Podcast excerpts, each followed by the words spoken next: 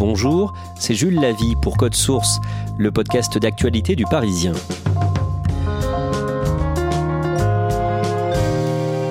Pour beaucoup d'entre nous, le confinement a été une période d'introspection. Vous avez peut-être vous aussi eu envie de déménager ou carrément de changer de vie. Pour accompagner cette réflexion, Code Source vous propose pendant ces vacances d'été six témoignages d'hommes et de femmes qui ont déjà franchi le pas au micro de Claudia Prolongeau. Aujourd'hui, Ariane Dubois, 38 ans, après un burn-out, elle a abandonné le milieu de la mode. Elle est aujourd'hui journaliste.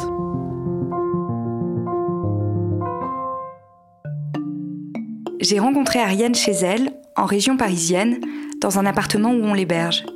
Elle me montre l'endroit où elle écrit, s'extasie devant une vue dont elle ne se lasse toujours pas, puis me sert du thé en me précisant qu'il est très rare qu'elle reçoive ici, même ses proches. Elle a 38 ans, semble détendue, porte un t-shirt sur lequel est imprimé le célèbre portrait de la jeune fille à la perle et un bandeau bleu dans ses longs cheveux noirs. Ariane vient d'une famille où l'argent compte, une famille où on s'est fait tout seul et pour qui la valeur travail est au centre. Comme elle le résume, travail égale argent et argent égale bonheur. Au tout début, j'étais passionnée d'histoire, donc j'aurais voulu euh, travailler dans l'histoire, mais ça, euh, dans ma famille, c'était pas possible. L'histoire, c'est bien euh, en société autour d'un dîner, mais c'est pas bon pour les affaires. Donc on m'a gentiment dit, non, une terminale L, t'oublies, tu peux faire une école de commerce, ma fille. Donc je me suis retrouvée en école de commerce. Alors j'ai surtout appris à faire la fête, hein, au final, parce qu'il n'y avait pas grand-chose d'autre qui m'intéressait.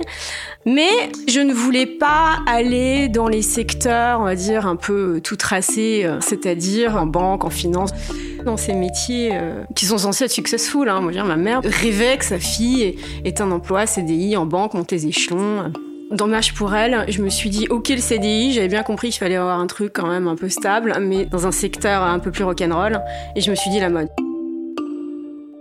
Ariane a toujours aimé faire du shopping, et c'est une activité qui ne l'ennuie jamais. Ces deux constats l'amènent donc dans ce milieu qui s'accorde avec les ambitions que ses parents ont pour elle. Il y avait quand même un truc de sympa à l'école de commerce, c'est qu'elle vous apprend à être un but de vous-même. Hein, parce qu'on vous dit que vous êtes génial, euh, que vous êtes les futurs dirigeants de demain, les futurs patrons, etc. Donc euh, euh, j'avais un gros melon en sortant et en même temps on vous apprend à être corvéable à merci. On vous fout des examens à tir larigot, vous bossez quand même énormément. Donc j'étais un bon petit mouton de panurge. Alors j'ai commencé en bas des échelons. Hein. J'étais assistante acheteuse à cette époque. Et puis bah, j'ai fait ce que je savais faire, c'est-à-dire que j'ai travaillé beaucoup, j'ai dit merci, j'ai beaucoup fait la fête pour euh, enlever tout le stress ou toute la pression que j'avais. J'ai gravi les échelons. Et je suis arrivée directrice de collection. Ça, au bout de 7 ans. Je suis passée par différentes maisons de mode, plusieurs boîtes, plusieurs pays. Et toujours la même folie. En fait, plus je montais les échelons et plus je devenais euh, complètement tarée. J'étais pris dans un truc, euh, les défilés euh, et les collections, et donc en plus travailler beaucoup. Euh, j'étais dans un speed infernal et, et j'aimais ça. Pendant dix ans, Ariane poursuit une carrière dont elle n'aurait pas osé rêver. Elle a un job en or et tout le monde le lui rappelle tout le temps.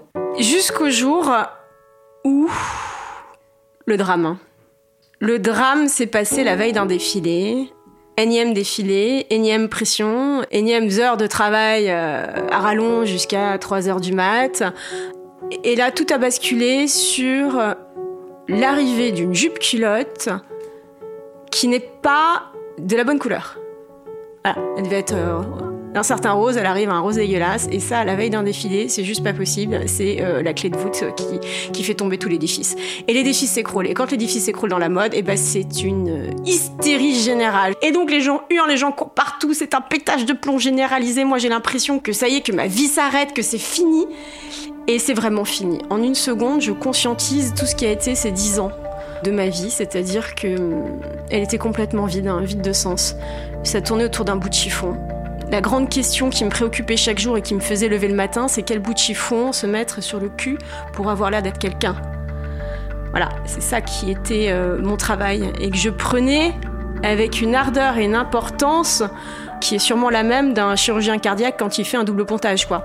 Moi, je, faisais un double pontage d'un Claudine, on soit bien d'accord. Donc là, c'est pas que je me sens misérable, c'est que je me sens plus rien. Je suis à ce moment-là rien et j'ai compris que ça fait quand même 30 ans que ça dure. que j'ai été menée sur un truc, je sais même pas pourquoi j'ai été là-dedans, que je sais pas, je sais pas pourquoi j'ai fait ces écoles, que j'ai été à l'école, que j'ai fait une école de commerce, que j'ai terminé là-dedans, que j'ai fait ces boulots-là, je ne sais pas. Je ne sais pas, je m'aperçois que je suis pas du tout à la barre de ma vie. J'ai jamais été. Et ça, c'est hyper grave. On est en train de me parler, euh, je me lève et je me casse sans répondre. La seule chose que j'ai pu faire, c'est prendre mon sac. c'est rigolo parce que c'était un sac Chanel. Je suis arrivée chez moi, je ne sais pas comment, je m'en souviens pas. Je me mets en pyjama, en pilou charentaise, et je sors comme ça. Je vais à la gare Montparnasse, je prends un train, et j'atterris deux heures plus tard chez Mamie Pierrette, qui est ma grand-mère, en Charente. Entre ces deux moments, Ariane ne se souvient presque de rien seulement que des gens autour d'elle rient, essayent de lui parler et qu'elle ne répond pas. C'est comme dans un espèce de rêve, quoi. Il y a une dissociation qui se fait, euh, et tant mieux, j'arrive chez mamie, je vois mamie, elle hallucine, et c'est son regard qui me fait peur, en fait, qui est un miroir de moi-même, et je me dis, ok, là, c'est grave, et c'est le second coup de grâce où je tombe à ses pieds, là, cette fois physiquement, littéralement, il y a tout qui tombe. Elle me traîne jusqu'au lit et je suis restée dans ce lit euh, pendant des mois sans pouvoir en sortir. Et donc là, ça a été la descente aux enfers. Enfin, pas vraiment. La descente aux enfers, elle s'était faite avant, pendant dix ans. Ça a été euh, le crash quand un avion est en vol et que tout s'affole, qu'on est en chute libre, c'est le moment violent, c'est la chute. Et en fait, à partir du moment où l'avion s'écrase, bah, il y a un gros boom et après, il n'y a plus de bruit, quoi. Là, je m'étais écrasée. Et moi, j'étais dans cette situation-là où il n'y avait plus de bruit. Il n'y avait plus de vie il n'y avait plus grand-chose et c'était bien. Pour la première fois, je m'en foutais. Je m'en foutais de tout, même de vivre. Manger m'intéressait pas. Parler, évidemment, on n'en parle même pas. J'arrivais même plus, pour la première fois, à me préoccuper de moi-même. Et ça, ça fait vachement de bien de plus se préoccuper de soi-même. Je n'en avais rien à foutre de ce qui pouvait m'arriver. Et ça, ça m'a pas lâché d'ailleurs, et c'est ce qui fait que je suis très sereine aujourd'hui. J'avais passé 30 ans de ma vie à essayer de tout contrôler, que ce soit euh, mon poids, mon compte en banque, mes amours, euh, mes emmerdes, euh, mon boulot, tout. Je devais tout contrôler, être top dans tout, être la bonne élève, être la première de la classe, être en mode warrior. Et là, waouh, j'étais plus rien. J'étais une merde. Ça fait du bien. Les médecins arrivent et posent un mot sur la situation que vit Ariane. Elle fait un burn-out. Quand elle entend ça, évidemment, Ariane s'en fiche, comme de tout le reste. J'ai même senti à un moment donné que la, vie partait un peu. Et je sentais que ben, même le corps arrêtait un peu de se battre, il arrêtait de réclamer à bouffer, il arrêtait de réclamer d'aller pisser, il arrêtait de réclamer ces choses qui peuvent, qui, qui m'étaient devenues même un peu pénibles. Donc même le corps se taisait. Ça me faisait énormément de bien. Je me suis dit, c'est ça, ça la mort. De qu'est-ce qu'on redoute en fait? Voilà, et ça, ça a duré six mois. Ce qui m'a raccroché à un moment donné à la vie, c'est une envie. J'ai eu envie de bouffer. Mais quand vous avez passé six mois sans avoir euh, rien envie de manger, c'est extraordinaire. On était au début juin, donc c'était l'époque des, tomates. La fenêtre était ouverte, ça sentait. Et euh, j'ai dit, quand mamie Pierrette est venue, elle venait tous les matins, je lui ai dit, écoute mamie, j'ai envie de manger une tomate mozzarella. Je pense que déjà, ça faisait quelques semaines qu'elle n'avait pas entendu le son de ma voix. Et en plus, envie de manger, mais mamie, elle en a pleuré, quoi. Ça a été un, moment euh, d'intense émotion. elle a dit, ok, ma petite fille va vivre. Et moi aussi, j'ai pris conscience, là encore dans son regard, c'est bon. Après la tomate mozza, Ariane y Astérix. Ça l'a fait rire. Ça non plus, ça ne lui était pas arrivé depuis longtemps. À partir de ce moment-là, Ariane décide que sa vie ne sera désormais que celle-ci. Celle de quelqu'un qui prend du temps pour lire un Astérix juste parce qu'il en a envie. Mais pendant les six mois qui viennent de s'écouler, pour les autres, la vie ne s'est pas arrêtée. Comme Ariane a abandonné son poste, elle n'a pas d'indemnité et il est hors de question pour ses parents de l'aider. Et donc très vite, Ariane va être rattrapée. J'ai quand même gardé l'appartement dans lequel j'étais euh, pendant près de deux ans. Donc déjà pendant six mois parce que j'y étais pas, et ensuite parce que bah, je faisais des allers-retours entre Paris et chez ma grand-mère. Et puis bah, pendant ce temps-là, fallait payer un, loyer qui était extrêmement cher. Pendant six mois, les économies ont payé le loyer, mais ensuite euh, j'avais plus rien. Et donc j'ai commencé à accumuler bah, des dettes, hein, des impayés. J'ai été en procédure parce que quand vous payez pas, bah, c'est la loi. À un moment donné, vous avez un procès, on constate. J'ai évidemment perdu mon procès, donc été euh, sommée de tout rembourser. C'était une des sommes énormes, plusieurs dizaines de milliers d'euros. C'est pour ça que je suis allée voir une assistante sociale hein, pour faire des dossiers. Et pour essayer de me reloger, elle m'a regardée, elle m'a dit, mais mademoiselle, vous êtes célibataire, vous êtes sans enfant, en fait, euh, j'ai pas de solution pour vous, appelez le 115. Heureusement pour elle, Ariane n'est pas obligée d'en arriver là. Sa meilleure amie, une des seules qui est restée, peut l'héberger avec elle dans son 25 mètres carrés. Mais même si elle n'appelle pas le 115, elle comprend que c'est le début de nouvelles difficultés. J'avais deux solutions, soit j'appuierais mes dettes, au fur et à mesure, mais comme j'étais sur plusieurs euh, dizaines de milliers d'euros, bah, ça allait être hyper long. Ils m'ont même proposé euh, la situation de la Banque de France en fait. Et je me suis retrouvée à la Banque de France à faire un dossier euh, de demande d'annulation de dette parce que finalement, on peut annuler la dette, mais dans ce cas-là, vous êtes fiché. Et fiché, c'est lourd de conséquences. C'est-à-dire que j'allais me retrouver euh, sans chéquier, sans carte de crédit, sans aucun moyen de paiement. Je devais me rendre dans des guichets pour retirer de l'argent avec un certain montant euh, par semaine. Ça veut dire plus pouvoir voyager, ça veut plus dire, euh, enfin, c'est énorme comme contrainte. Et surtout, être fiché pendant, alors je sais plus exactement le nombre d'années, mais c'est un nombre d'années impressionnant. Je me demande, c'est pas 10 ans. J'avais plus un rond. J'étais à deux doigts d'être fiché à la Banque de France. Et j'étais expulsée. Manu Militari, hein, avec euh, le commissaire de justice qui vient euh, foutre dehors, quoi. Donc j'étais à ce que je pense est le cauchemar de tout un chacun. Et je pense que beaucoup de gens travaillent justement pour ne pas se retrouver dans cette situation-là, ce qui a sûrement dû être mon cas. Et en fait, malgré ça, j'avais une sérénité que je n'ai jamais eue en gagnant entre 5 et 10 000 balles par mois. Donc j'ai finalement eu un peu peur de cette euh, solution Banque de France, ou alors ça aurait été confortable, oui d'accord, il n'y a plus de dette, pouf, 40 000 euros euh, qui s'évanouissent, mais euh, c'était pas possible, donc j'ai préféré euh, qu'on fasse ce qu'on appelle des plans d'appurement de dette, et en fait même encore aujourd'hui, tout ce que je gagne, bah, est, ponctionné directement de mon compte. Hein, et c'est ce qu'on appelle les saisies bancaires. Voilà, je les dois à un huissier. Donc euh, à chaque fois qu'il gagne de l'argent, eh bien, un huissier ponctionne sur mon compte l'argent que je lui dois. Donc je suis toujours pas sortie de mes galères financières, évidemment. Voilà, le burn-out, c'est pas seulement une galère psychologique, c'est aussi une galère financière.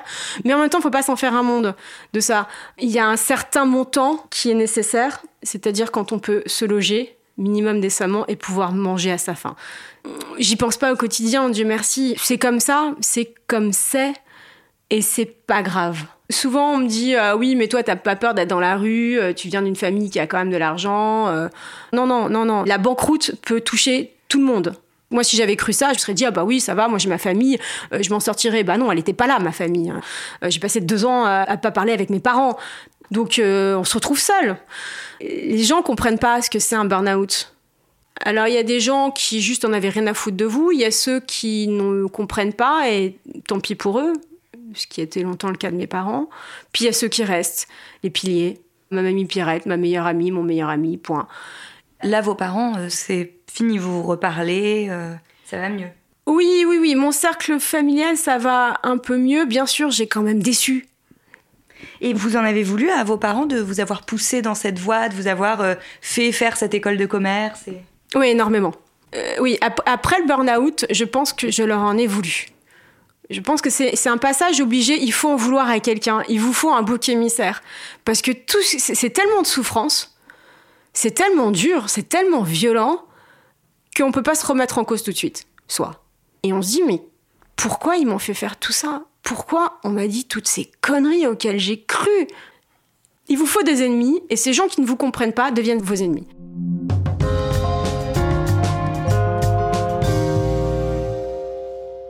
Pendant ce temps-là où elle ne travaille plus, Ariane revient à sa première passion, l'histoire. Chez sa grand-mère, elle écrit le voyage d'une fashionista de 2015 qui se retrouve soudainement transportée au XVIe siècle et qui deviendra le roman Pétage de plomb chez François Ier. Je savais même pas que ça allait donner un roman historique. Je me disais pas, j'écris un roman historique pour me faire publier. Hein. Euh, non, non, là, j'avais lâché l'affaire sur moi et les projections de moi-même. Hein. J'écrivais parce que j'avais besoin d'écrire.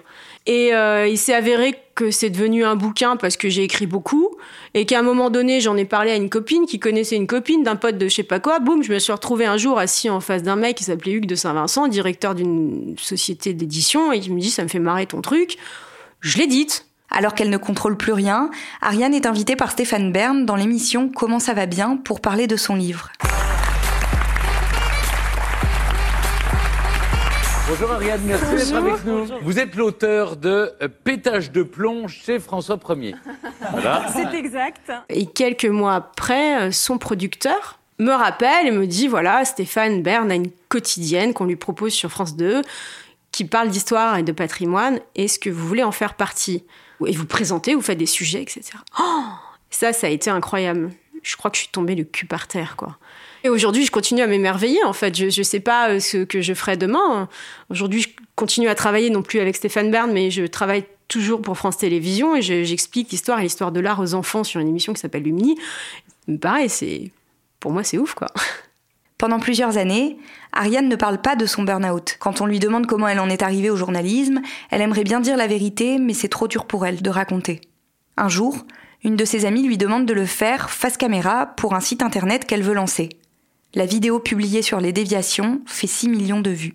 Des éditeurs m'ont contacté, dont Flammarion, et ils m'ont donné l'opportunité d'écrire ce livre qui s'appelle Ne t'inquiète pas, tout va bien, qui était la phrase donc de Mamie Pierrette. Elle avait tellement raison, Mamie Pierrette, du haut de ses 86 ans. Elle savait qu'il fallait mourir pour mieux renaître à d'autres choses. C'est pas donner des conseils parce que qui suis-je pour donner des conseils, mais en tout cas donner les conseils que j'aurais aimé me donner à moi-même dix ans auparavant.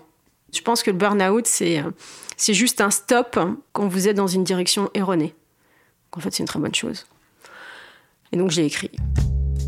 Dans sa nouvelle vie, Ariane a en tête de comprendre comment atteindre le bonheur.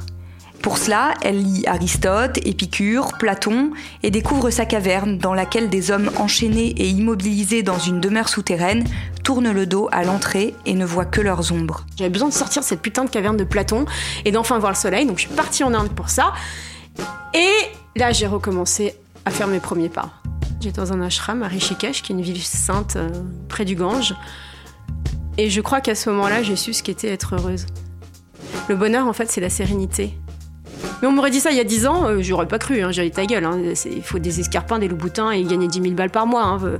Viens pas m'embrouiller avec tes trucs euh, de bouffer du pain au bord du Gange, quoi. Et en fait, eh bah si, eh bah si, avoir le temps de vivre, c'est ça la clé du bonheur.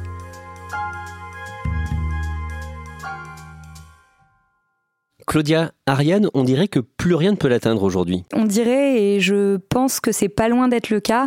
Elle vit effectivement euh, détachée de plein de choses. Maintenant qu'elle a eu tous les problèmes qu'elle nous a expliqués, bon, bah, elle a vécu pas mal de choses finalement, même si elle a que 38 ans, et, c'est vrai qu'elle est très sereine. Elle parle euh, beaucoup de, sa grand-mère euh, dans ce reportage, sa mamie Pierrette qui l'a beaucoup aidée, mais elle n'est plus de ce monde. Non, sa mamie Pierrette est morte en 2015, elle me l'a dit à la fin de notre entretien. Elle s'est pas étendue sur le sujet, elle m'a dit que ça l'avait beaucoup affectée, mais elle m'a aussi dit que cette fameuse maison en Charente qu'avait sa grand-mère, sa famille l'a gardée et que donc elle y va encore régulièrement et que ça, ça lui fait beaucoup de bien. Ariane, qu'est-ce qu'elle pense de la mode aujourd'hui? Alors c'est assez marrant. Évidemment, quand elle est partie de ce milieu, elle a eu besoin de rompre euh, avec la mode. Euh, elle m'a dit que pendant deux ans, euh, ça n'avait plus du tout compté pour elle, qu'elle s'habillait tout le temps pareil, qu'elle faisait absolument pas attention à son apparence. Et puis en fait, c'est quand même une fille qui aime beaucoup l'art, qui aime beaucoup les belles choses. Et donc, elle est quand même revenue à ce premier amour. donc maintenant, elle, elle ne s'achète plus des habits qui coûtent extrêmement cher. De temps en temps, elle fait un peu de lèche vitrine juste pour regarder parce qu'elle trouve que c'est beau, mais elle a plus ce désir de posséder Merci Claudia Prolongeau. Code Source est le podcast d'actualité du Parisien. Cet épisode a été produit par Marion Botorel, Stéphane Genest et John Timsit. Réalisation Benoît Gillon. Si vous aimez Code Source, n'oubliez pas de vous abonner et de laisser un commentaire sur votre application de podcast préférée comme Apple Podcast ou Podcast Addict.